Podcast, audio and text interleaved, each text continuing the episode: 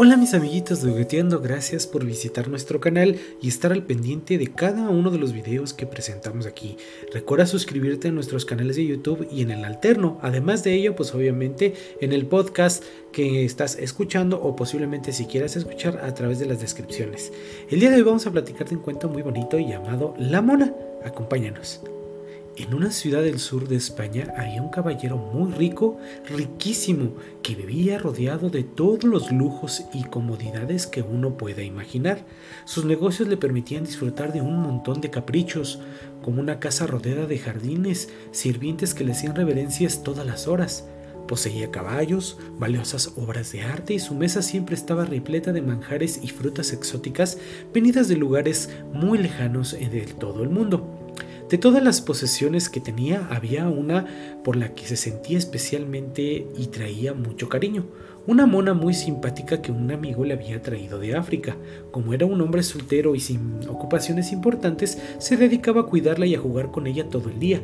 La tenía tan consentida que la sentaba con él en la mesa, la prácticamente le desenredaba el pelo con peine de marfil y le dejaba dormir junto a su chimenea sobre cojines de seda, ni la mismísima reina vivía mejor que ella. Por si esto fuera poco, la mona era muy presumida, así que el amo a menudo le regalaba broches, lazos, todo tipo de adornos para que se sintiera la más guapa de todo el mundo. Cuenta la historia que un día de verano se fue de compras y apareció en la casa con un vestido ideal. Estaba confeccionado con telas de colores brillantes y tenía dos volantes ya que de encaje que le quitaban el hipo. La mona se lo puso entusiasmada y fue corriendo a verse al espejo. ¡Oh, increíble! Pero qué re guapa estoy. La mona coqueta se colocó pues sobre la cabeza un sombrerito de fieltro azul y se encontró tan tan elegante que pensó que todo el mundo tenía que verla. Por eso, sin pensar bien las consecuencias, tomó una loca decisión, escaparse por la ventana esa misma noche y cruzar el estrecho de Gibraltar para llegar a la África. Su destino era Tetuán, la tierra en la que había nacido y donde aún vivían sus familiares y amigos de la infancia. Mientras se alejaba de su confortable vida, por su cabeza salió pues un redondo pensamiento. Quiero que todos mis conocidos vean lo guapa y lo estilosa que soy. Me lanzarán miles de piropos y seré envidiada en todas partes. No se sabe muy bien cómo lo hizo, pero el caso es que al amanecer la mona apareció por sorpresa entre todos sus congéneres. Como había imaginado, lo rodearon boquiabiertos y ella se pavoneó de aquí para allá como si fuera un pavo real. Monas de todas las edades comenzaron a aplaudir y exclamar admiradas. Oh, qué guapa está. Qué vestido tan hermoso. Debe de ser carísimo. Qué envidia. Nosotras desnudas y ya luciendo un atuendo digno de una princesa. La orgullosa mona estaba encantada que el recibimiento había sido lo que esperaba. Notaba que había causado sensación y que hablaban de ella como si fuera alguien realmente importante. Escuchar continuos halagos le producía tanto placer. Debe de ser una mona muy famosa en España, porque esas ropas no las lleva cualquiera. Sí, seguro que sí. Qué fina es y qué gracia tiene al andar. Además, tiene pinta de ser muy inteligente. A lo mejor es la presidenta de España y nosotros pues ni enterados. La, la, fascinación que ejercía sobre todos era evidente porque incluso los machos del clan tampoco pudieron resistirse a sus encantos. De hecho, uno de ellos, el mono más viejo y el sabio, tuvo una idea que quiso compartir con los demás. Se subió a una roca y alzó la voz. Como sabéis, Hoy he venido el honor de recibir a un miembro destacado de la comunidad que por lo que se ve ha llegado muy lejos en la vida. Mañana partiremos todos hacia el sur del continente y propongo que sea nuestra ilustre invitada quien dirija la expedición. El aplauso fue unánime.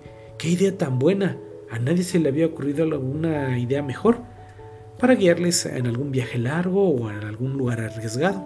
Cuando amaneció, todos los familiares de los monos, sus crías, ya las llevaban en la espalda. Iniciaron una larga caminata, eh, pues con Pispireta y con la mona enfrente.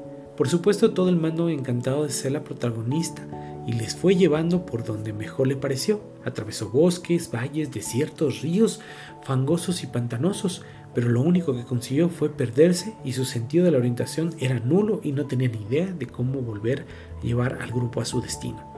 Lo que había de ser un viaje de pocas horas se convirtió en un horrible periplo de una semana.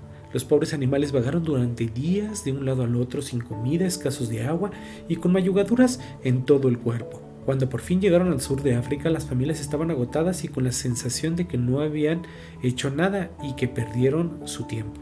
El anciano mono como líder que era volvió a dirigirse a la manada. Llegar hasta aquí casi nos cuesta un disgusto.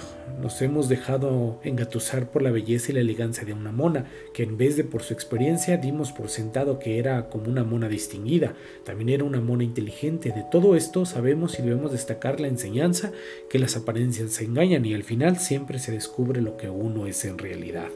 La mona avergonzada se quitó sus lujosas ropas y reconoció su ignorancia. No por ser hermosa y vestir ropas carísimas dejaba de ser una mona como todas las demás. A partir de ese día se integró con la humildad en el grupo y regresó a la vida que le correspondía junto a su especie. Moraleja. Cada persona es como es, todos debemos sentirnos orgullosos de nuestras cualidades, pero no tiene sentido tratar de aparentar que poseemos talentos y habilidades que no tenemos. Y es que, con razón, dice el refrán, aunque la mona se vista de seda, mona se queda. Gracias amiguitos, suscríbanse y denos un like. Nos vemos hasta la próxima.